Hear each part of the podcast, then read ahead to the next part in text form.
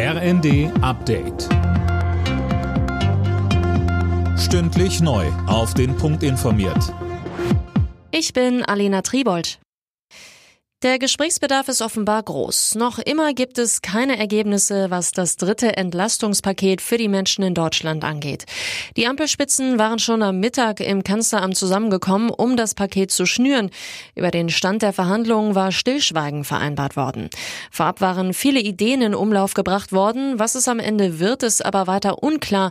Einig sind sich SPD, Grüne und FDP aber wohl darin, dass vor allem Geringverdiener, Studierende und Rentner profitieren sollen.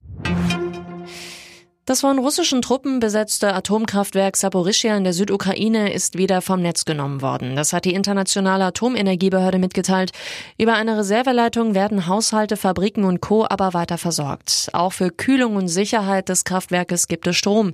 Das AKW und das Gebiet drumherum waren in den vergangenen Wochen immer wieder beschossen worden. Die Ukraine und Russland machen sich gegenseitig dafür verantwortlich.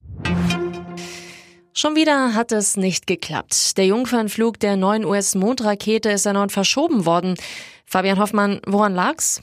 Wenige Stunden vor dem Start der Artemis 1 Mission, also der unbemannten Rakete, war ein Treibstoffleck aufgetaucht und das haben die Experten so kurz vor dem geplanten Liftoff nicht mehr in den Griff bekommen. Das ist ein bisschen wie am Montag, da war der Start ein erstes Mal wegen technischer Probleme abgeblasen worden. Bevor ein neuer Termin festgelegt wird, müssen die NASA-Techniker nun erstmal alle Daten auswerten und das Problem beheben.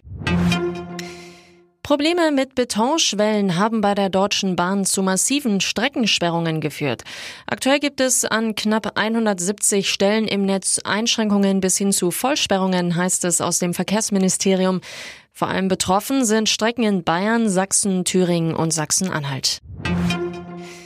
In der Fußball-Bundesliga hat der FC Bayern zum zweiten Mal in Folge Punkte liegen lassen. Bei Union Berlin reicht es nur zu einem 1 zu 1. Der SC Freiburg übernimmt nach einem 3 zu 2 in Leverkusen die Tabellenführung. Die weiteren Ergebnisse Frankfurt, Leipzig 4 zu 0, Wolfsburg, Köln 2 zu 4, Stuttgart, Schalke 1 zu 1 und Bochum, Bremen 0 zu 2. Alle Nachrichten auf rnd.de